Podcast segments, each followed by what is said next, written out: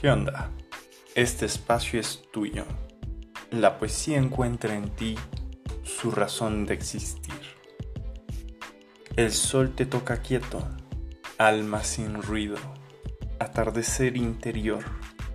Escribir espirales, primero es dar vueltas, luego ver raíces.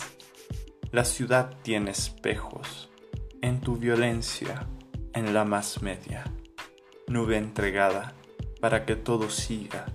Agradezco tu bondad. Compartiendo con chicha y pulque, aparecen los misterios de tu sonrisa.